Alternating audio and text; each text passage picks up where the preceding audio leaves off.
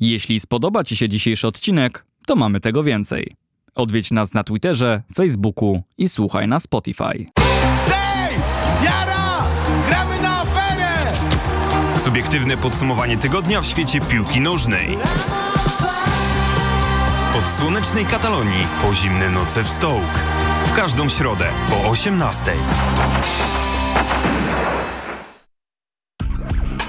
Witamy, witamy e, bardzo serdecznie. Audycja Gramy na aferę jak co... No właściwie właśnie, nie, teraz nie jak co tydzień, bo mieliśmy tydzień temu przerwę. No, nie przerwana z pandemia, przerwana z majówka. A tak, to prawda, no jednak są sprawy ważne i ważniejsze. E, Ale myślę, że spędziliście dobry czas z panem Kazimierzem Greniem. No właśnie, więc mieliśmy taką audycję z odtworzenia, która jednak faktycznie była dość mocno do zapamiętania. E, audycję z listopada zeszłego roku, jeśli dobrze pamiętam. Dzisiaj audycja już zupełnie na żywo. Mamy 4 minuty po godzinie 18. Zostaliśmy okradzeni z, z 3 minut e, audycji. E, natomiast zaczynamy ją w standardowym e, gronie. Krzysztof Jęż przy mikrofonie. Piotr Przyborowski przy drugim. Chłopacy właśnie widzę, że nie mogą się zdecydować, jak się nazywają, ale, Maciej- ale Ma- Maciej, Maciej Zdunek i Wojtek, Wojtek Zmuda. Tak jest, dzisiaj nas razie. e, realizują. No i mamy w studiu gościa. Tak, i tym gościem jest człowiek, z którym tak naprawdę chyba zbędne byłyby te wprowadzenia, po prostu marnują nam czas antenowy. No właśnie, tak sobie momencie. zdałem sprawę, że muszę się szybko się ścinać.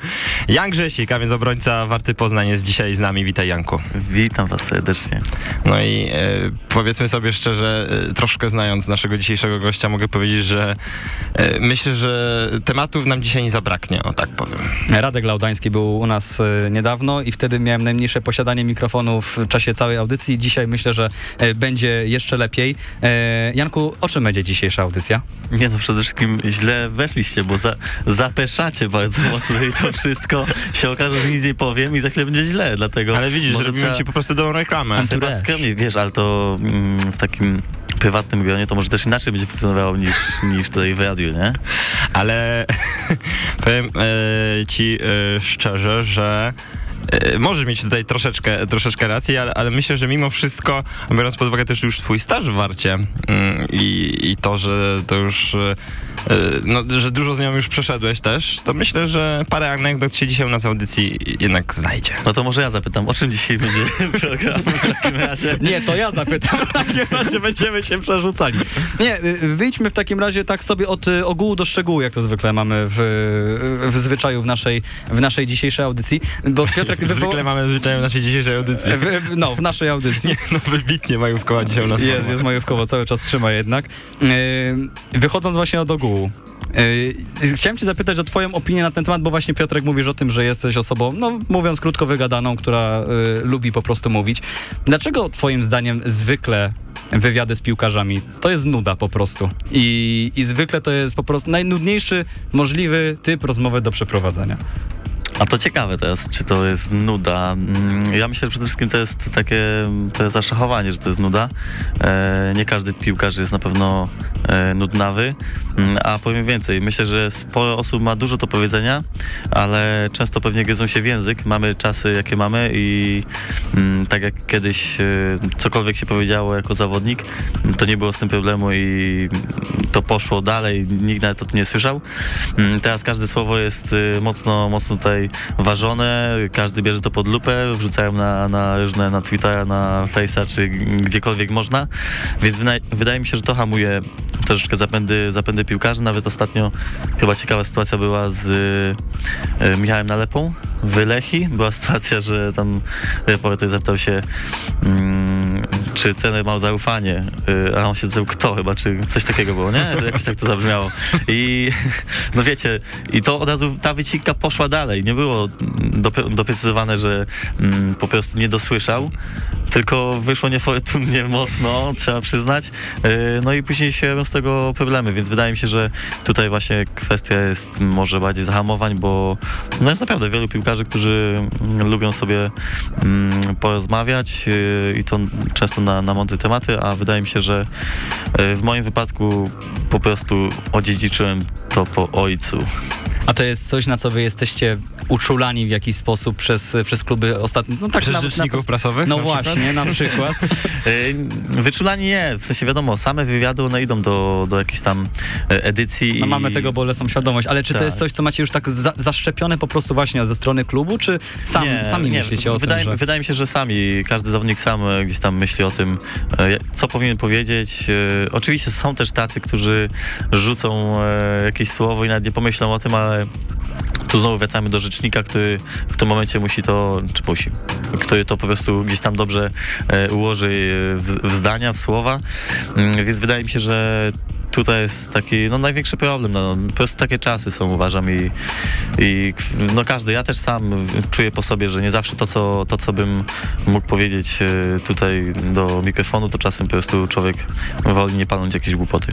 A to jeszcze tak e, trochę nawiązując do tych właśnie wywiadów e, pomeczowych, tudzież po takich toczonych w przerwie spotkania. Tam zwykle mimo wszystko nic ciekawego nie pada. Czy ty w ogóle widzisz sens takich wywiadów tak naprawdę? Bo nie we wszystkich ligach e, są one e, prowadzone w przerwie, na murawie prawie, kiedy piłkarz tak naprawdę no, schodzi z tego boiska i często jeszcze te emocje nie opadły i e, może niekoniecznie myśleć o tym, o tym co, cokolwiek powie, co, co powie, co zamierza powiedzieć i no i też tak jak mówisz, piłkarz, który być może normalnie powiedziałby coś ciekawego, zdradziłby kibicom jakieś ciekawe zakulisowe sprawy, powie po prostu krótko o przebiegu meczu. No szczerze nie- zastanawiałem się nad tym, mm, czy powinny być, czy nie powinny być. Yy, Na pewno one nie są łatwe dla nas jako zawodników, wydaje mi się, bo no właśnie gdzieś na świeżo schodzisz z boiska prosto, masz już yy, inny bodziec całkowicie. Yy, Na dobrą sprawę przeważnie jest tak, że musisz przeanalizować to, co się wydarzyło w pierwszych 45 minutach na przykład, tak? Albo po całych 90 musisz powiedzieć coś mądrego, sensownego. No i przychodzi mecz typu, mm, jak mieliśmy z Koroną Kielce, gdzie prowadzimy 3-0 do, do, do przerwy. E, No i teoretycznie schodzisz i mógłbyś powiedzieć, że nie no, super, no przecież 3-0 jest, e, Korona była bez sztycha, jak to mówimy i, i tutaj nie mieli żadnych szans z nami.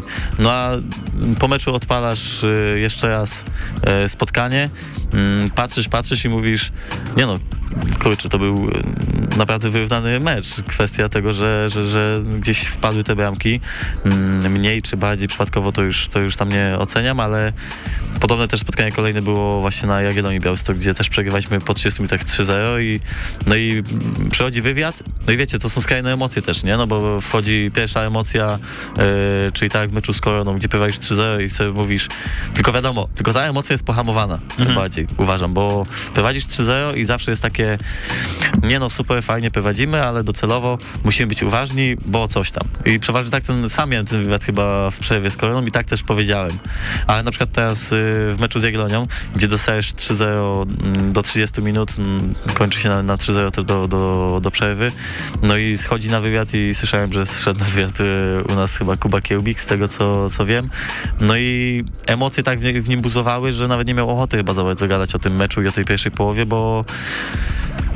no, on- jakby no, one były już tak w nim mocno zakorzenione, że ciężko było w jednym momencie wyłączyć się i powiedzieć na chłodno, okej, zagraliśmy swoje, po prostu bramki padły tam po jakichś akcjach, no to, to nie jest łatwe, nie? więc tutaj emocje dużo dochodzą do, do, do całego e, do całego twojego zapytania i widzisz, i ty mi da, zadałeś pytanie, a ja gadam przez trzy minuty, no tak nie może być. Ale to bardzo Musicie dobrze. Bardzo lubimy takich gości, E, ale też to się fajnie łączy z tym, co mówiliśmy wcześniej, że powiedziałbyś w takiej sytuacji, kiedy wygrywacie 3-0, że no wszystko jest pod kontrolą, nie wiem, powiedziałbyś prosto z serca, co ci płynie, bo widzisz, że mecz się dobrze układa, a potem, jeśli coś, nie daj Boże, potoczyłoby się nie po waszej myśli, zremisowalibyście na koniec, to byłoby by ci wyciągane, że Grzesik Cwaniak e, powiedział, że tutaj na spokojnie ich walną, a okazuje się, że nie do końca. No tak, no dlatego te słowa trzeba ważyć. No tak samo, mm, nie wiem, no wydaje mi się, że wyświechtane jest takie, w sensie wyświechtane. No zawsze jak jest 3-0, to mm, nie wiem, przypominasz sobie mecz Milan-Liverpool i próbujesz dążyć do tego, że ty ten mecz zremisujesz albo chociaż wy, albo wygrasz, nie? I, robisz sobie projekcję w Grodzisku I Wielkopolskim. robisz sobie projekcję w Widzisku, albo tak jak było na, Jagiellonii, na Jagiellonii. E, no a to są ciężkie momenty, nie oszukujmy się, no 3-0 mm, przegrywać e, do, do przerwy.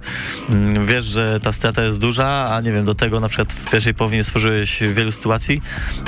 Też to nie jest takie łatwe do przeskoczenia, więc wydaje mi się, że tutaj e, to już taka bardziej praca dalej nad e, mentalnością zwycięzcy, bym powiedział. Mówiłeś, y, mówiłeś o, o tej analizie na gorąco tego, co się dzieje na, na boisku w takich, w takich sytuacjach. Y, gdzie się ucho przyłoży, tam można usłyszeć, że jesteś zawodnikiem, który no, przykłada dużą wagę do analizy tego, co, jak wygląda twój występ indywidualnie, jak wygląda występ zespołu na, e, na boisku. Nie, nie, wcale nie Ciekawe, gdzie ucho nie, nie, tutaj przykładałem ucho, gdzie indziej przykładałem ucho. E, w każdym razie, no właśnie słyszymy o tym, że jesteś zawodnikiem, który zwraca na to uwagę, że to jest element, który no, po prostu jest dla ciebie, no właśnie, interesujący tak z założenia po prostu, bo ciebie piłka nożna interesuje po prostu jako sport. Czy to jest twoja metoda na, może nie wiem, uzupełnienie jakichś innych miejsc, w których czujesz, że po prostu masz braki i taka analiza jest po prostu na przykład, e, no udoskonaleniem twojej, twojej gry po prostu. No to właśnie chyba to ostatnie i tutaj bym mm, całkowicie to pytanie jakoś odwracał, w sensie takim, że mm, moim zdaniem, jeżeli człowiek się nie będzie rozwijał w danej swojej dziedzinie, nie wiem, czy to jest piłka nożna, e, czy, czy co, coś innego, mm, no to w, tym, w, w pewnym momencie zastopuje, tak? I stanie się takim leniwcem, e, nic nie będzie robił więcej. Ja wychodzę z założenia, że jeżeli mm, chcemy się jako zespół rozwijać, to przede wszystkim też in- indywidualnie każdy powinien się rozwijać. E, ja sam po sobie czuję, ile mi takie analizy dały pozytywnych rzeczy w grze mojej i to, co bym jeszcze w zeszłym roku, może rok temu, w zeszłym sezonie nie zrobił, w tym sezonie przychodzi mi na przykład łatwiej pewne rzeczy boiskowe. Więc ja uważam, że tutaj rozwój indywidualny jest e, najważniejszą rzeczą, którą my jako zawodnicy powinniśmy mieć wpajane od dawna, w sensie takim, że ja dopiero do tego doszedłem w wieku, nie wiem, 25 lat, gdzie zacząłem, dajmy na to, od y, treningów personalnych, nad wzmacnianiem y, nóg, y, mm, no powiedzmy, że całościowo siłownią, y, to było już w ŁKS-ie. No powiedzmy, że jeszcze nawet chwilę wcześniej w Starym Brzegu zacząłem też sam robić sobie treningi indywidualne. To były naprawdę, mm, gdyby ktoś z boku patrzył na to, to by to pewnie zaczął się śmiać, y, bo kilku zawodników widziało to jeszcze w siarce, ale byłem w stanie przyjść, nie mieliśmy popołudnie trening, to przychodziłem rano i robiłem sobie trening. A to jeszcze są te czasy, że bywa. faktycznie ludzie śmieją się, w, zawodnicy śmieją Nie, się z tego, bo- że ktoś dodatkową pracę wykonuje? Y, Wiesz co, to działa na zasadzie takiej, że wtedy, no Tarnobrzeg, no to mm, pomyśl sobie, czy były warunki do tego, żeby zatrudnić sobie albo zadzwonić, mieć finanse i zadzwonić do kogoś w pobliżu, kto mógłby przeprowadzić taki trening. Raczej takich możliwości nie było, dlatego człowiek sam próbował coś, coś robić. Mimo, że to już była, były czasy, gdzie telefony mm, już funkcjonowały bardzo dobrze, można powiedzieć, e, chociaż ja i tak nie jestem aż tak do przodu jak, jak większość, e, to, to gdzieś wtedy próbowałem mm, na swój sposób, jakby sam coś tam kleciłem, jakiś trening, wiedziałem nad czym chcę pracować i to sobie doprowadziłem, później z tego miałem satysfakcję, bo e, z, czy strzeliłem bramkę, czy miałem asystę po dośrodkowaniu, mnie to cieszyło. No ale kolejny krok jakby taki już profesjonalny bym powiedział, to zacząłem e, w ŁKS-ie Łódź e, chodzić na treningi indywidualne, w sensie personalne. Mm, Akurat to był nasz fizjoterapeuta mm, w klub, klubowy, który też ma e, papiery na to, żeby być e, trenerem e, od przygotowania motorycznego, więc zacząłem do niego, do niego chodzić. No i tak to poszło dalej. W, tutaj w Poznaniu też mm, cały czas mm, chodzę do, do Kuby Grzędy, e, plus jeszcze mam właśnie analizy indywidualne, o których było, była wspominka, a o których dopiero teraz zaczynam mówić. No Właśnie, bo to mnie najbardziej interesuje, bo wiesz, o ile wątek treningu indywidualnego jest takim wątkiem, który jest dość chyba ogólnie, no, społeczeństwo ma świadomość, jak wygląda trening indywidualny, bo to jest coś, co ja jako przeciętny Kowalski też mogę oczywiście w innym zakresie, ale na siłowni zrobić z y, personalnym trenerem, ale no właśnie jak w szczegółach wygląda taka analiza taktyczna, nazwijmy to, tego, co ty robisz na boisku, jak ty do tego podchodzisz? Jak ja do tego podchodzę? No przede wszystkim, w sensie, to też nie, nie chcę tu wyolbrzymiać, bo jakby, nie wiem, na przykład ostatnio trener mówił Szulczek, że e, trzy razy ogląda mecz. Ogląda mecz z kamery taktycznej, ogląda mecz y, z komentarzem i ogląda me, mecz y, te, jakby z kamery telewizyjnej bez komentarza. I to są trzy jakby, trzy razy ogląda to samo, teoretycznie, nie? Ja jednak oglądam tylko raz ten mecz, jak To jest tak dużo czasem. no niektórzy tak, pewnie mm, nawet nie pamiętają meczu jakiegoś. Ale ja zobaczę raz ten mecz. Y, Oczywiście są momenty, kiedy ja widzę, że coś mi się nie podoba, przewijam stop klatka, przewijam do tyłu, odkręcam to wszystko, więc to jest jakby ten pierwszy etap y, analizy u mnie przynajmniej. Czyli pierwsze co, to robię, y, oglądam swój mecz, albo sobie coś zapisuję na karteczce, żeby już mieć pogląd na to, co się wydarzyło i co, co, było, tak, co było dobrze, co, nie, co było niedobrze. Mamy też y, mm, ankiety w klubie y, pomeczowe, więc też jakby w kontekście tych ankiet też trzeba sobie ewentualnie uzupełnić te rzeczy. Mm, Więc to jest pierwszy jakby etap, a kolejnym etapem jest już analiza stricte indywidualna mm, z trenerem mm, akurat tutaj y, z Poznania, y, jednym, mm, który aktualnie tutaj nie jest akurat.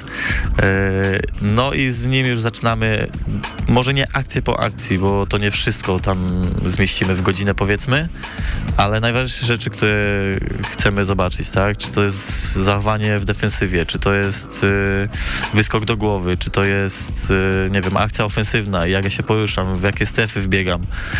No tych rzeczy jest, jest dość sporo. No z takich fa fajniejszych rzeczy, które szybko na przykład poprawiłem albo e, z którymi miałem problem, no to była rzecz z żółtymi kartkami moimi, Mhm. e, bo w, no ja uważam, że żółta kartka to jest błąd.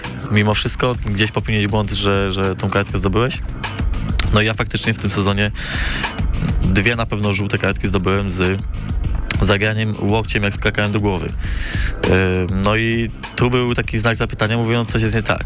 No i zacząłem dalej, czyli dobrze, do głowy skaczę z łokciem, no ale ciężko jest bez łokcia wyskoczyć, w sensie takim, że fizycznie skaczesz, zawsze te ręce podnosisz i gdzieś, gdzieś skaczesz z rękoma w górze.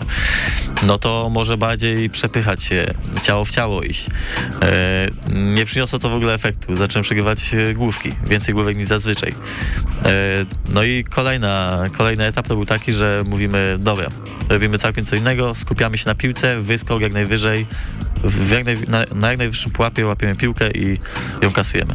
Od tego czasu tam kilka meczów minęło, od tego czasu mm, bodaj nie przegrałem głowy takiej, mm, gdzie miałem nie wiem, z piątki wybicie w zabrzu dajmy na to i skakałem z kimś do głowy i tej, tej głowy nie, nie przegrałem. Także mm, no to się dzieje, myślę, że to się dzieje na takie małe później rzeczy, które, e, nad którymi chcesz pracować. No, poruszanie się w, w ofensywie też u mnie się zmieniło w przeciągu roku e, bardzo mocno, także myślę, że to mm, te analizy indywidualne, ktoś się ostatnio mnie pytał, co bym dołożył e, jako młody zawodnik, co bym robił Mhm. jako pierwsze.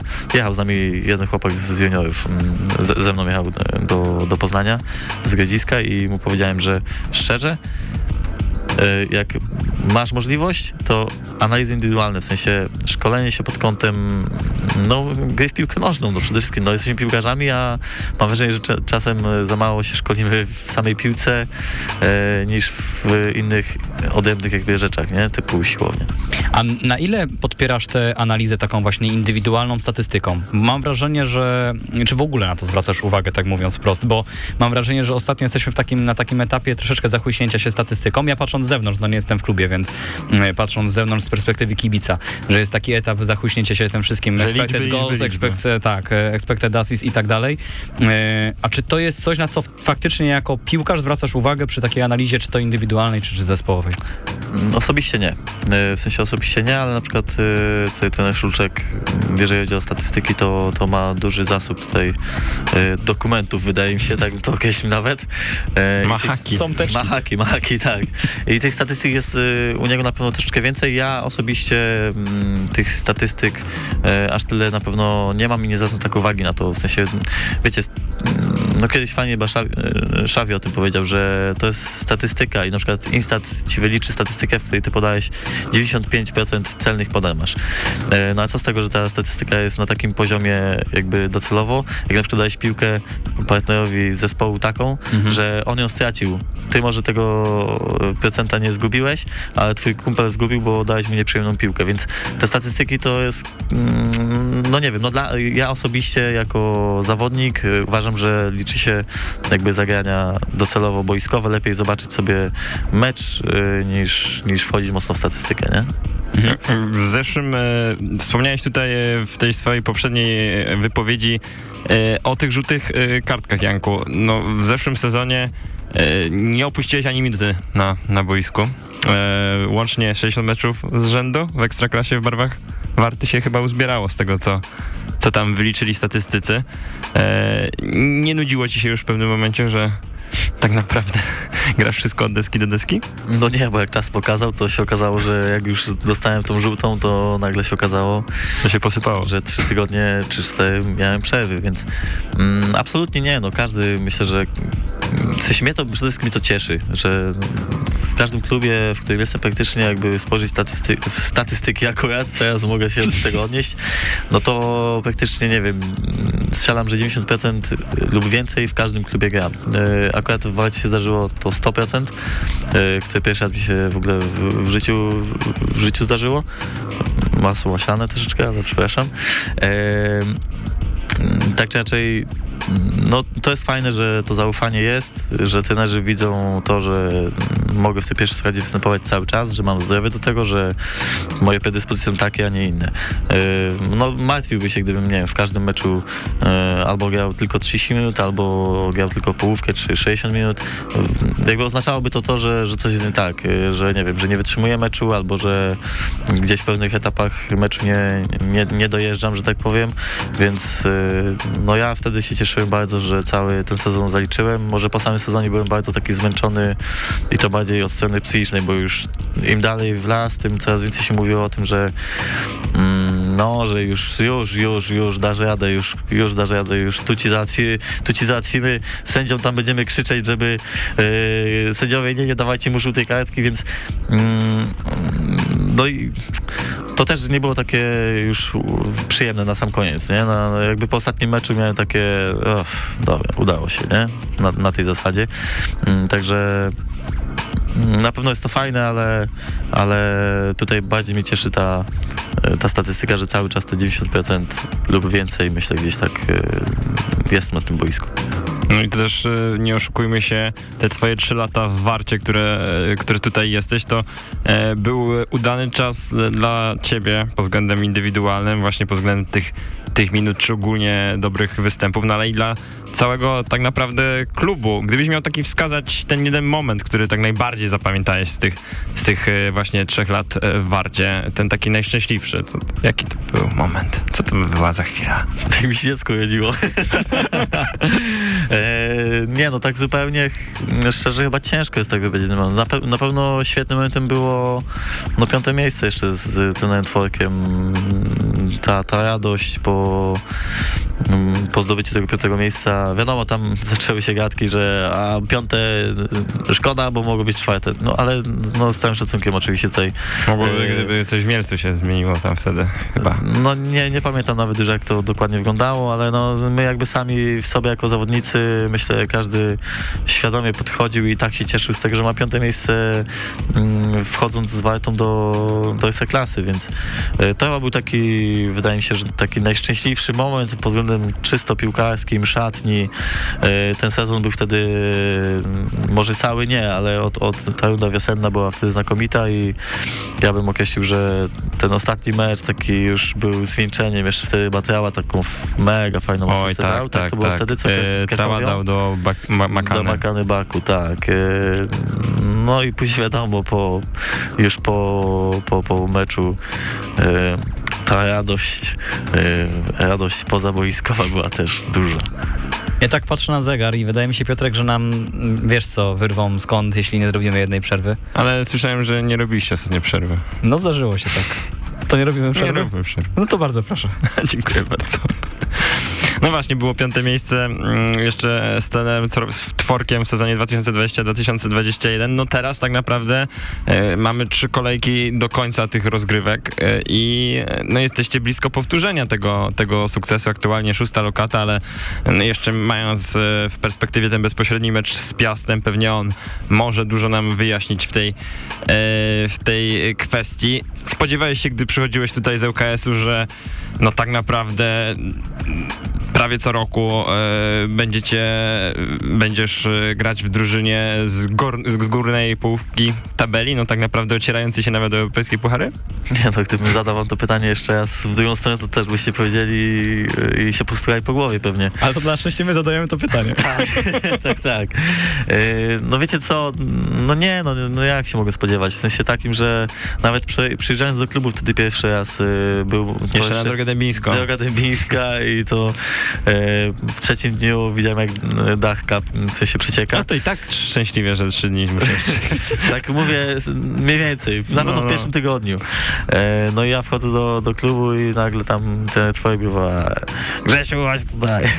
A tam szybko idę, a e, te twoje do mnie pytają, co ty przyszedłeś się spać z ligi? A ja mówię, e, no nie no, trenerze, no przecież już raz spadłem dopiero co, to już więcej razy nie chciałbym tego po- jakby powtarzać, nie?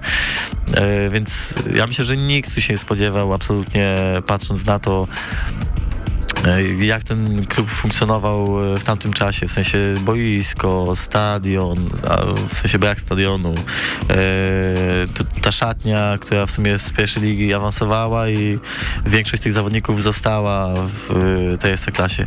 Wydaje mi się, że nikt tego nie, nie brał pod uwagę, że jesteśmy w stanie skończyć na piątym miejscu i faktycznie po pierwszej rundzie tak to wyglądało nieciekawie, e, no ale wiosna tutaj dała nam e, dużą, dużą przewagę w sensie takim, że podskoczyliśmy w tej tabeli aż na piąte miejsce. Mhm. E, Wspomniałeś o, jak już jesteśmy przy drodze dębińskiej, to pociągnijmy ten temat, bo no, temat stadionu Warty to jest temat ostatnio troszeczkę grzany. Wiem, że pewnie taki, że już widzę, już widzę, jak tam się wijecie w fotelach, ale zadam ci takie, powiedzmy, otwarte pytanie. Jak ty oceniasz grę w Grodzisku właśnie? Kurczę, no to znowu jest e, subiektywna ocena, bo... O, taką pytamy. Mm, No tak, tylko że... Pamiętaj, ja, na- że tej ja, audycji nikt nie słucha. Możesz o tym pamiętać. ja na przykład jestem taki bardzo sentymentalny jakoś co do tego Grodziska i mm, ja lubię tam e, zajeżdżać, e, grać mecze, więc e, mi absolutnie to nie przeszkadza, ale wiem, co dla poznaniaków tutaj mm, oznacza to, zwłaszcza dla kibiców Wart, oznacza to, że my jeździmy cały czas do, do Grodziska, e, więc Będziesz, sam- krzyczy, będziesz krzyczeć jak Gutkowski, czy... E, właśnie, chciałem do tego się odnieść, że tutaj absolutnie, e, nie wiem, po żadnej dawce e, alkoholu chyba bym nawet takiego czegoś nie krzyczał. Na pewno, no w sensie e, zapieram się, oczywiście tutaj nigdy w życiu nie wiadomo, co się wydarzy, e, ale no nie, nie, tutaj to na pewno wyszło poza w ogóle mm, schemat działań kogokolwiek i poza ramy tej grzeczności i kultury, także mm, tego na pewno okrzyku nie usłyszysz ode mnie. E, no ale samo to, że jakbyśmy grali w Poznaniu, no na pewno to by było bardzo dużo, myślę, dla Warty, dla, dla kibiców, którzy by tu przychodzili. No cały czas będę zdania, że będąc przy na przykład Drodze Dębińskiej, tutaj bardzo blisko centrum miasta, w ogóle jakby całe te obiekty, ja jestem pod wielkim wrażeniem obiektów mm, tak bliskich centrum miasta i tutaj bym jeszcze wycił do stadionu e, imienia Szyca. To, że ktoś zaniedbał taki stadion w takim miejscu, dla mnie to jest y, nie do pomyślenia. E, miałem okazję, zresztą mieszkam obok niego e, i mam okazję koło niego się przechadzać, mam okazję, miałem okazję już tam być y, dwa, trzy razy od środka sobie zobaczyć, jak to wygląda. No, ja nie znam chyba miasta w Polsce, tak mi się wydaje, że chyba nie ma miasta w Polsce, gdzie w samym centrum miasta, dużego miasta, mamy, albo mógłby być piękny, duży stadion. Więc to tak jeszcze wrócę do takich historycznych rzeczy. E, A co do, co do Warty, no to dalej uważam, że mm, spokojnie na mecze Warty Poznań w, w Poznaniu przychodziłoby około 5-6 tysięcy, a nawet na lepsze spotkania e, spokojnie, spokojnie więcej. Skoro w Grodzisku, mm, nie wiem, jest 3 tysiące, na Legię przychodzi 4 tysiące, no to ja uważam, że spokojnie Poznań by tutaj był e, o wiele ciekawszy, gdyby ten stadion był, ale no gdybać nie, nie ma co, niestety stadionu nie ma, aby się chciało. W skrócie kontrakt w Arabii Saudyjskiej, przejmujesz później Wartę i budujesz stadion. E, ale to musiał być kontrakt Messiego. Wtedy, wtedy mógłbym sobie pozwolić na to. Myślę, że czas pokaże. Jeszcze, jeszcze jest dużo czasu na to, żeby nadrobić do, do tego poziomu. E, mówiliśmy o tych wątkach, zahaczyliśmy tak delikatnie wątki kibicowskie. I jestem ciekaw, jak ty spoglądasz na to, no bo twoja kariera prowadziła przez kluby w Warszawie, dwa, które powiedzmy nie mają tak ciepłej relacji jak e, Warta i Lech Poznań e, na tej stopie kibicowskiej.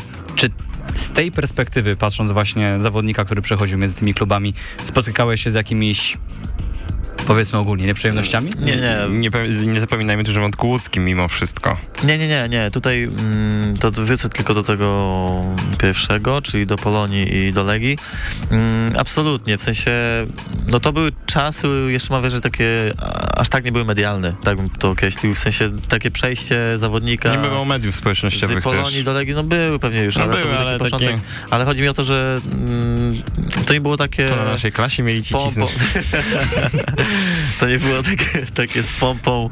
E, wiecie, jedynie kiedy się grzało środowisku, to na dobrą sprawę zauważyłem, że wtedy, kiedy jakiś zawodnik mm, rzucił jakiś głupi komentarz właśnie. Dlatego widzicie, rozmawialiśmy o tych komentarzach, o tym, co piłkarze mówią w wywiadach, albo co wrzucają do internetu. To jest właśnie mm, największe zagrożenie w takim momencie, czyli zawodnik przychodzi z Polonii do Legii albo odwrotnie i on nagle mówi, że on zawsze chciał grać dla, nie wiem, dla Legii albo dla Polonii. E, Ja tego problemu nie miałem, bo moim jakby celem zawsze było... Chcesz powiedzieć, że nie zawsze chciałeś grać dla Warty Poznań? Moim celem zawsze było rozwijanie się indywidualnie, to co wam też mówiłem, że jakby cały czas progres, żeby iść szczebelek wyżej, szczebelek wyżej, szczebelek wyżej. I uważam, że wtedy, w tamtym momencie też szczebelek wyżej to było Polonia Warszawa, później była Legia Warszawa. I nikt jakby tutaj nie... Nikt mi tego nie wypomniał w żaden sposób. To też byli juniorzy, nie było takiego oficjalnego, takiej oficjalnej informacji, która poszła gdzieś mocno w media, nie wiem, na 10 minut No powiedzmy. i też nie? mimo wszystko nie byłeś wychowankiem. I też nie byłem wychowankiem, byłem w tym klubie półtorej roku, w Legii byłem półtorej roku łącznie, bo też było sezon i później wypożyczenie i znowu wróciłem.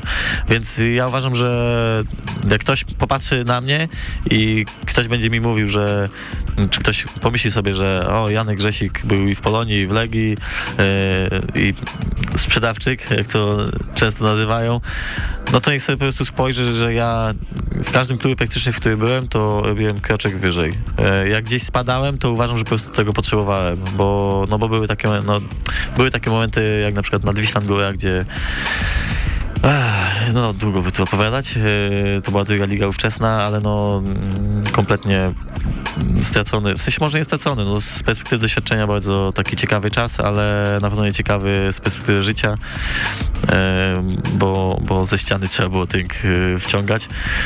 Nie mówię tu o wciąganiu do nosa, oczywiście tylko o zjadaniu. Dobrze doprecyzowałeś. Tak, dziękuję. o zjadaniu, w sensie takim, że nie było pieniędzy, jak ktoś tutaj jeszcze miał jakieś problemy z doprecyzowaniem. Nie mieliśmy pieniędzy kompletnie, więc to był ciężki czas, zwłaszcza to było pierwszy pół roku, kiedy z moją małżonką zaczęliśmy mieszkać, w sensie wtedy jeszcze dziewczyną. E, także duże doświadczenie, no ale tak to uważam, że szczebelek po szczebelku sobie zawsze robię tak, małymi kroczkami dalej. No to mamy szczebelek Warta Poznań, szczebelek wyżej to? Pomidory, tak? Jaki być szczebelek wyżej? No i no co, no nie, nie, nie, nie mogę tutaj jakby zdradzać tego, na jakiej zasadzie mm, gdzieś tutaj rozmawiamy z klubem czy z klubami. E, Na pewno moja sytuacja jest e, nadal Dynamiczna. Mm, ale otwarta, no tak bym to określił, otwarta, w sensie takim, że e, na dzień dzisiejszy nie mam podpisanej umowy w żadnym klubie, także mm, myślę, że to jakby z perspektywy Wart na przykład jest, jest e, najważniejsze, bo wierzę dalej mm, gdzieś tutaj może Piłka jest w grze. Piłka jest w grze, o tak, to jest dobre powiedzenie. Mówiliśmy o... Zacząłeś ten wątek kilku szczebli rozrywkowych, na których miałeś okazję... Kilku, kilka polizałeś tych szczeblów. Wszystkie w sumie, jeśli chodzi o te To centralne, prawda? E, Wszystkie, jeśli chodzi o te centralne szczeble. Jeśli dobrze mi się wydaje, tak? E, Tak, tak, tak, trzecia liga, druga, pierwsza, ekstraklasa. Czy widzisz, no może to jest głupie pytanie, ale może inaczej, bo na pewno różnice widzisz, ale jakie są takie największe różnice, które dostrzegasz jako zawodnik, który ma pełen przekrój jakby informacji na temat No, tych różnych szczebli Bo, te, rozgrywkowych? bo też Puchar Polski nam ostatnio pokazuje, że jednak mimo, że wiadomo, że pieniądze w Ekstraklasie są, są większe i te umiejętności też są naturalnie mm, większe, no to jednak te, te kluby z niższych lig też potrafią tam zaskoczyć mimo wszystko. Nawet Tak, Warty Poznań też. mm, Tak, ale tutaj to, co wspomniałeś już, czyli na przykład e, umiejętności indywidualne, to już jest duży przeskok. Dwa, mm, myślę, że przygotowanie taktyczne w większości klubów w Ekstraklasie jest już na takim poziomie, że, że pierwsza, druga liga na pewno jakby tak standard... Wiecie, to jest jeden mecz, nie? Jakby w Pucharze Polski to jest jeden mecz, to jest wypadkowa, ktoś bardzo nisko się ustawi. E, nie jest to łatwe, żeby przebić się wtedy przez 11 zawodników i, i strzelić bramkę. Oczywiście ja wiem, że kibic zawsze wymaga, mm, że powinieneś wygrywać z niższą ligą. Myślę, że gdyby wypad, jakby wypadkowa, mm, jakby standardowo było tak, że jesteś w lidze z danym zespołem, z którym przegrałeś Pucharze Polski, no to myślę, że jednak y, tych meczów raczej większość byś wygrał, jakiś byś tam może zremisował, jeden przegrał. Jakby tak na 10 meczów powiedzmy policzyć, to, to 7 zwycięstw obstawiam w ciemno, dwa emisje, jeden, jedna Mhm. porażka. E, no kwestia tutaj jest tego, że właśnie zespoły grające w, e, w Pucharze Polski często są mocno obudowane, na przykład tak jak my graliśmy z Olympic Ingredients, to, to jeszcze tam, to było jak temu, tak już? No już chyba ponad. Tak, no to Trała na dziesiątce.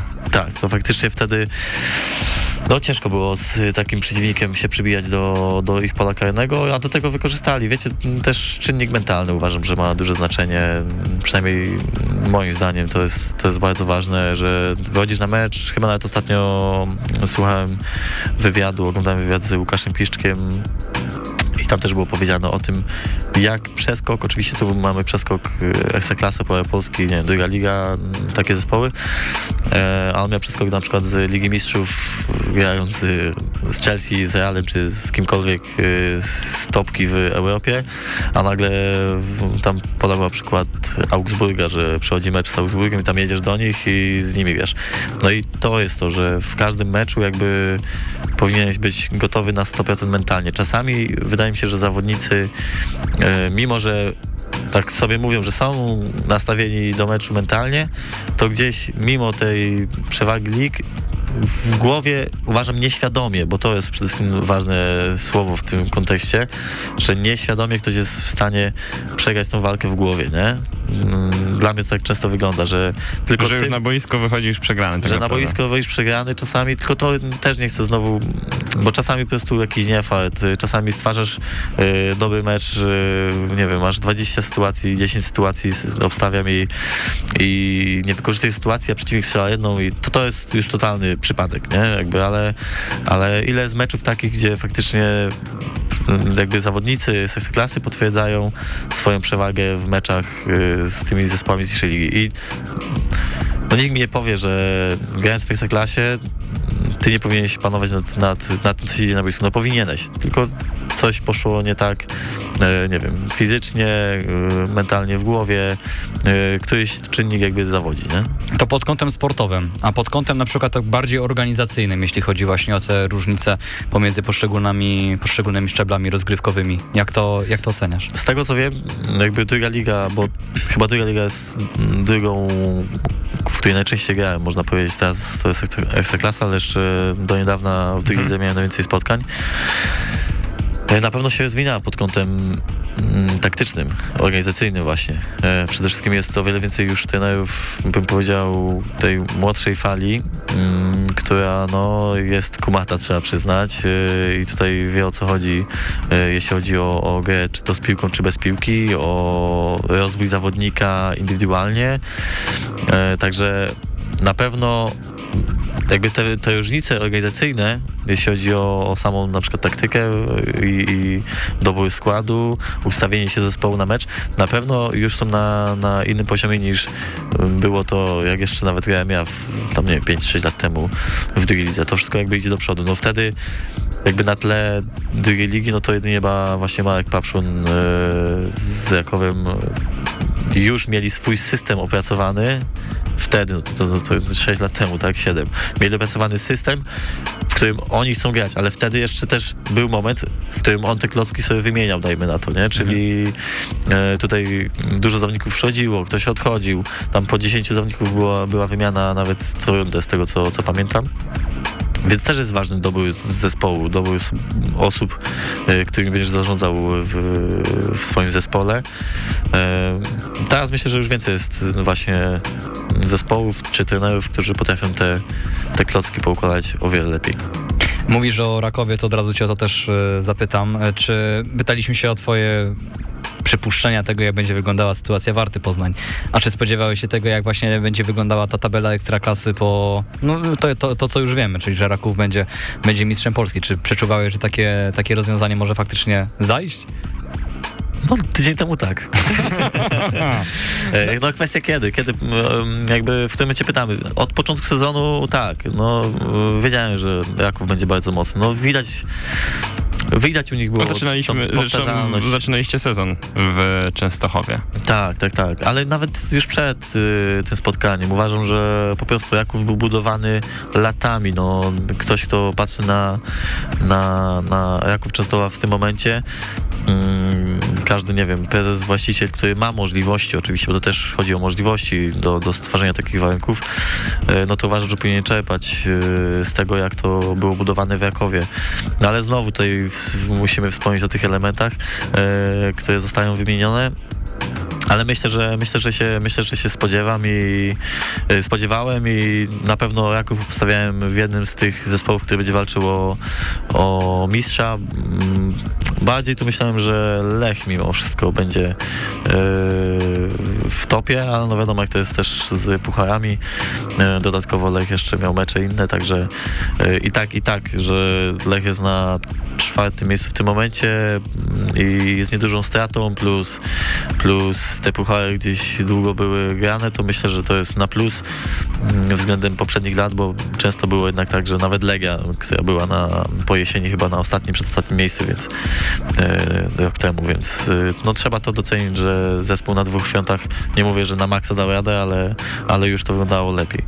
E, także jak bym obstawiał, że będzie jednym z kandydatów. Ty tutaj wspomniałeś o tym, że ten projekt był tworzony e, latami, że Marek Papszyn też dostał e, odpowiednie narzędzia do tego, żeby zrobić projekt według, stworzyć zespół według swojego własnego e, pomysłu. Nie chcę tutaj, żebyś zaczął krytykować e, prezesów innych e, klubów w Ekstraklasie, ale e, czy też w ogóle w Polsce, ale czy to właśnie nie uważasz, że problem braku stabilizacji w niektórych klubach, e, które nawet mają no, zdecydowanie wyższe budżety niż na przykład Warta, no, jest jednym z tych głównych powodów, dla którego w niektórych zespołach e, wygląda to, jak wygląda i mimo, że no przecież e, nawet drużyny, które w tym sezonie tak naprawdę spadną z tej ekstraklasy, to są zespoły e, o sporych możliwościach jak na, jak na tę ligę. No mógłbym nie, nie odpowiadać na to pytanie tak szczerze. Już sam sobie w pytaniu e, odpowiedziałeś. Piotrek tak ma. e, Tak, jak tak to gdzie niegdzie wygląda. No ja uważam, że zasoby, które mają w niektórych klubach w Ekstraklasie, no na pewno nie są wykorzystane w 100%, a nawet bym powiedział, że często przepalane. Mm, No ale tutaj nie chcę jakby w żaden sposób tego krytykować i wracamy znowu do tego, co się mówi w wywiadach. E, Nie będę krytykował, bo... Nigdy nie wiesz, gdzie skończysz. Nigdy nie wiesz, gdzie skończysz, a może, może kiedyś będę miał okazję pracować w klubie i zobaczę to od drugiej strony. No Właśnie tu jest też I perspektywa będziesz tego... ty palić te pieniądze. Właśnie, o, on byś powiedział za 20 lat, że zobaczcie, Janek Grzesik nie pali tych pieniędzy. E, także zawsze ważne też jest, są ważne dwie perspektywy, nie? Jakby tutaj perspektywa nasza jest, siedzisz za biurkiem i sobie patrzysz, e, czy jako zawodnik, patrzysz na to trochę inaczej. Mm, Tam jednak są przelewane grube miliony, mm, mimo wszystko w każdym klubie. E, trzeba układać kadrę, trzeba wszystko budować na miarę swoich możliwości. Więc Trzeba wydaje- dobrze żyć z miastem często też. Tak. E, trzeba dobrze żyć z miastem, zdecydowanie. Wtedy jest na pewno łatwiej. E, także, także wiesz, to wszystko wygląda na tej zasadzie, że te, te kluby, gdyby miały taką strukturę, czy tam organizację pracy na wyższym poziomie, wydaje mi się, żeby nie doprowadziły do... Oczywiście każdy musi, ktoś musi spać, tak? No, Nie każdy musi spać, oczywiście my nie, nie spadamy, na szczęście, także e, ktoś musi spać z tej ligi. I kwestia jest tego rodzaju, że w tym sezonie doszło do, do, do momentu, gdzie już można powiedzieć, że jedna duża marka spadła i możliwe, że kolejna duża spadnie. I właśnie to najbardziej dziwi, dziwi ludzi. No i, no i dochodzimy do, do, do, tego, do tej ściany, w której my po prostu nie wiemy, e, co się dalej dzieje za kulisami, w gabinetach. No ale jak widzimy no nie zawsze, jakby z, z, zgoła patrząc jak to wygląda, no to nie zawsze jest e, tak dobrze jak powinno. Mhm. Wątek y, gabinetu w takim razie jeszcze bym troszeczkę pociągnął. Wiem, że jeszcze jest na to wcześnie, ale tak to troszeczkę wybrzmiewa z tego, jak y, mówisz w dzisiejszej audycji. Dużo mówisz o rozwoju indywidualnym, o analizie, o taktyce. Czy gdzieś w twojej głowie, tak, jakiś lekki już plan po Tak. karierze, tak, zaczyna się tworzyć. Y, rola trenera? Nie chcę, nie chcę tutaj deklarować, co to A to ja nie będzie. pytam o deklarację, pytam o, Eee. wiesz, co ci w duszy gra. W Możemy duszy, w z duszy coraz więcej i coraz dalej mi gra chyba jednak y, właśnie rola trenera, nawet niekoniecznie pierwszego, mm, ale zo- zostać przy tej piłce. Wiadomo to też, mm, znowu ktoś za chwilę powie, że a, były zawodnik i znowu się pcha do piłki. Kurczę, no wydaje mi się po prostu, że świadomość moja jest y, na takim poziomie, że byłbym w stanie mm, sobie w niej poradzić przede wszystkim, plus ta chęć do, do rozwoju na pewno e, dużo tutaj pomaga. E, więc na ten moment y, jeszcze dwa lata temu, i to jest fajne, że jeszcze dwa lata temu bym powiedział, nie no, nie, nie no, jak widzę jak trenerzy tam mm, Siwieją? pracują, siwieją, ile czasu spędzają w klubach, no to mam takie, nie, no nie, to nie, to nie jest praca dla mnie. No ale z drugiej strony właśnie dochodzimy do organizacji znowu, nie? Danego, danego człowieka, danej struktury, nie wiem, e, tutaj sztabu szkoleniowego. Jeżeli dobrze sobie poukładasz e, te klocki znów, to, to jesteś w stanie sobie zorganizować ten czas mm, na tyle świadomie i, i wyrabiać, nie wiem, 8-10 godzin pracy, myślę, e, jako, jako trener. E, Ale do tego daleka droga. Musiałbym e, tutaj dużo, dużo pracować. Na pewno pod kątem właśnie takich analiz to też mi dużo pomaga, Mm, ale jeszcze jest dużo czynników, które mają wpływ na to, czy, czy mógłbyś zostać trenerem. Tutaj e, wspomniałeś o tym czasie przez trenerów spędzonym e, w klubie. E, ostatnio, e, niedawno e, pokazany było że życie, dzień e, trenera Dawida Szulczka, z którym współpracujesz już od ponad roku w Warcie. Czy to jest największy pracoholik, z którym się spotkałeś, jeśli chodzi o trenerów w twojej dotychczasowej karierze? Musimy sobie przypomnieć wszystkich po kolei. Mm, Znów perspektywa chyba, wiesz. Yy, Nie miałem okazji też aż tak często widzieć trenerów w klubie, ale to przez to, że sam nie byłem na tyle świadom i sam aż tyle nie pracowałem yy, w klubie, czy, czy gdzieś tam nie zaglądałem do klubu na tyle, jakby na tyle dużo razy, jak, jak yy, tutaj w Warcie Poznań. Mm, Ale wydaje mi się, że że na pewno będzie w topie tych trenerów, którzy, którzy najwięcej pracują i najdłużej. Aczkolwiek znów tutaj, jeżeli mówimy o organizacji pracy, to też się troszeczkę odnosiłem do, do trenera Szulczka, bo no tam było widać, że to jest poukładane e, od A do Z, e, w jakich godzinach, w jakich ramach ma się mieścić ta praca. E, dlatego też jakbym miał pracować, to raczej w takim stylu na pewno nie chciałbym być trenerem, który wchodzi za 10, y, nie wiem, o 9 zbiórka, a ja wchodzę za 10 czy za 15 i... i Rzucasz piłkę.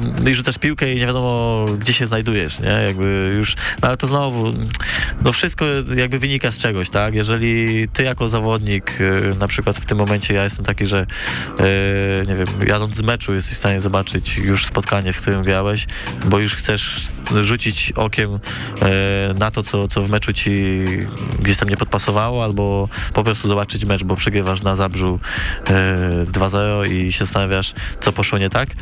E, no i zastanawiasz się nad tym, zwłaszcza jak masz daleki wyjazd, to, to też masz tego czasu tyle więcej, żeby, żeby przeanalizować.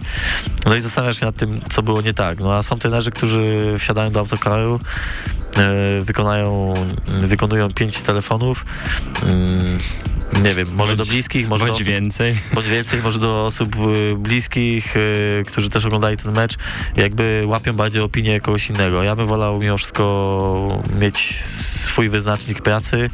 Y, No tutaj myślę, że ten Szulczek y, dobrze to, to sobie układa, wie kiedy co robić y, i ma, to, ma ten system już opracowany. Tam trener Szulczek też wspominał o tym, że jednak tego czasu wolnego ma, e, ma mało e, na różnego rodzaju inne aktywności. Jak to w przypadku Jana Grzesika wygląda? Co Jan Grzesik lubi robić w wolnym czasie, kiedy nie myśli o piłce? A jak zabierzesz mi dziecko, czy z dzieckiem? to jest ważne pytanie. E, No nie, no ten czas jakby i tak się docelowo skupia na tym, że, że z dzieckiem gdzieś tam funkcjonujesz, Mm, więc przeważnie to są, to są spacery i zabawy z dzieckiem, czy, czy pójście do pobliskiego placu zabaw. E, To jest chyba najczęstsze, co, co robimy, oprócz tego, co, co poza tym, po, poza tym dookoła piłki jakby, jakby robię, nie? Mm, Tego czasu jest oczywiście sporo, bo ktoś znowu mm, perspektywa kibica jest, jest łatwa, że pójdą sobie na, na dwie godzinki odhaczone i, i po robocie. No ale też nie zawsze tak jest. No dzisiaj sam miałeś okazję mnie widzieć o siódmej na treningu. Siódmej E, rano. Później, Spóźniłeś później się, W nocy. tak, się spóźniłeś w nocy, tak, spóźniłeś się. E, później trening z, z, klubem, e, później już ten czas jest dość wolny, mm, jeżeli tak to mogę ująć, jest, jest wolny. Mm, Kwestia, co chcesz dalej robić, nie? Czy ty dalej chcesz jeszcze właśnie dobijać ten dzień i robić analizę i iść na siłownię, czy cokolwiek innego, czy chcesz wolny? I też nie szedłbym w skrajność, bo tutaj, żeby nie wyszło, że mm, nie chcę być też hipokrytą. Jak ktoś potrzebuje czasu wolnego i mieć totalny, e, totalny luz, no to niech on ten, ten, ten czas sobie spędza w taki sposób, żeby on się czuł najlepiej kolejnego dnia, no bo docelowo o to w tym chodzi, tak? Ty masz się czuć najlepiej, e, jeżeli w sobotę jest mecz, to masz się w sobotę czuć na No, 100%. ten twój najlepszy mecz to ma być ten kolejny. A ten tak, ten najlepszy mecz ma być tym kolejnym, więc, yy, więc właśnie do tego się odnoszę, że już dużo było wywiadów, gdzie mówiło się o tym, że za granicą jednak aż tyle nie trenują. W sensie ta intensywność treningowa yy, docelowo zespołowa w treningu jest bardzo duża, ale na przykład po treningu oni schodzą i już tańczą, bawią się, e, idą zjeść jakiś obiadek, e, pochodzą sobie z rodziną, czy, czy idą e, do kogoś na mecz sobie pooglądać. Mm, Wiecie, docelowo i tak, i tak najwyższa w piłce jest piłka. Więc jeżeli ty będziesz dobrze grał w piłkę nożną, e, no to z automatu e, jakby, jakby jak będziesz miał umiejętności, to z automatu nie będzie ważne, co ty zjadłeś, mm, czy to, jak ty spędziłeś e, resztę dnia. No, mm, no ale znów, jakby to jest kolejny wątek. No, jakby pójdziesz dalej, no to znowu jak przez dłuższy okres będziesz się prowadził źle, no to ja wychodzę z założenia, że to też organizm dał sobie znać. Jeżeli będziesz się prowadził dobrze i to zdrowie będzie na, na, na dobrym poziomie jakby i prowadzenie, no to na pewno przedłużasz sobie te możliwości grania w piłkę, nie? Ja mam taką cichą nadzieję, bo patrzę na zegar, że musimy już kończyć, że za takie, nie wiem, 5-10 lat będziesz mógł sobie odpalić te, te audycje i na, chociaż, chociażby te wątki trenerskie, tak, zobaczyć jak, jak to o tym mówiłeś w tej chwili, a jak to wygląda za te kilka lat, bo, bo bardzo ciekawy jestem, w którym kierunku to pójdzie. E, Ale Więc jeśli o moją oso- osobę chodzi, czy o osobę, tutaj, czy o cały system e, grania w piłkę? o to, jaką ty będziesz, że tak powiem, dalszą przygodę miał po piłce nożnej. No to, ciekawe, Cie- sam jestem ciekaw, e, nie nastawiam się jeszcze, daję sobie do e, trójki. No jeszcze nie kończysz kariery mimo do wszystko. trójki z no, przodu no, daję sobie rozmawiamy czas. trochę jak z 40-latkiem, ale... Tak, do, nie, do, Z do, dziadem. Do trójki. Słynne słowo z szatni y, zaciągnięte. E, tutaj mm, ja sobie daję czas taki do, do trójki z przodu, czyli jeszcze takie półtora roku czasu, żeby się zastanowić i docelowo Prowadzić. wiedzieć, w co uderzać. Wiadomo, może mi się to wydłużyć i będę jak Łukasz Tełka grał do, do 37-8 lat, e, ale trzeba też myśleć o tym, co będzie za 4 lata. E, Tutaj też bym nie gaił na przykład zawodników, którzy nie mają pomysłu na ten moment, co zrobić dalej. E, No kurczę, każdy z nas był dzieciakiem, ktoś, ktoś szedł na studia, ktoś e, szedł do pracy, a ktoś inny jeszcze grał w piłkę, więc wydaje mi się, że każdy ten czas i świadomość swoją ma na takim poziomie, że dojdzie do niego ten moment, w którym musi też zade- zadecydować, co zrobić dalej. A ja tak sobie daję tą granicę, bo mm, jak ją sobie dam, to będę wiedział, że od tego czasu muszę już coś robić dalej. Filozoficznie i coachowo się zrobiło troszeczkę pod koniec. E, dziękujemy, drodzy słuchacze, za, za dzisiejszą audycję. Wojtek Zmuta, Ma Maciej e, Zdunek byli dzisiaj naszymi realizatorami. E, przy mikrofonach byli Krzysztof Więż. Piotr Przeborowski, a naszym gościem był Jan Grzesik. Dziękuję serdecznie. Myślałem, że cały czas było filozoficznie, Nie, wydaje mi się, że nie, ale e, drodzy słuchacze, wy to ocencie. Jesteśmy na Twitterze, jesteśmy na Facebooku. Audycja e, w czwartki zawsze o godzinie 7.30 jest dostępna już w streamingu na Spotify, Apple Podcast, gdzie tam chcecie tego słuchać, to, e, to znajdziecie. Chyba, że na YouTubie, bo tam jeszcze nie. Ale jeśli chcecie słuchać. Jeśli chcecie, tak. Ale my zachęcamy serdecznie i zachęcamy zachęcamy również do komentowania Kanał tego, już jest założony, nawet zmieniłem logo. O, progres, dobrze, półtora roku jeszcze będzie kanał. Dziękujemy za dziś i do usłyszenia za tydzień. Cześć, cześć. Cześć. Hej! Jara! Gramy na aferę! Subiektywne podsumowanie tygodnia w świecie piłki nożnej. Od słonecznej Katalonii po zimne noce w Stołk. W każdą środę po 18:00.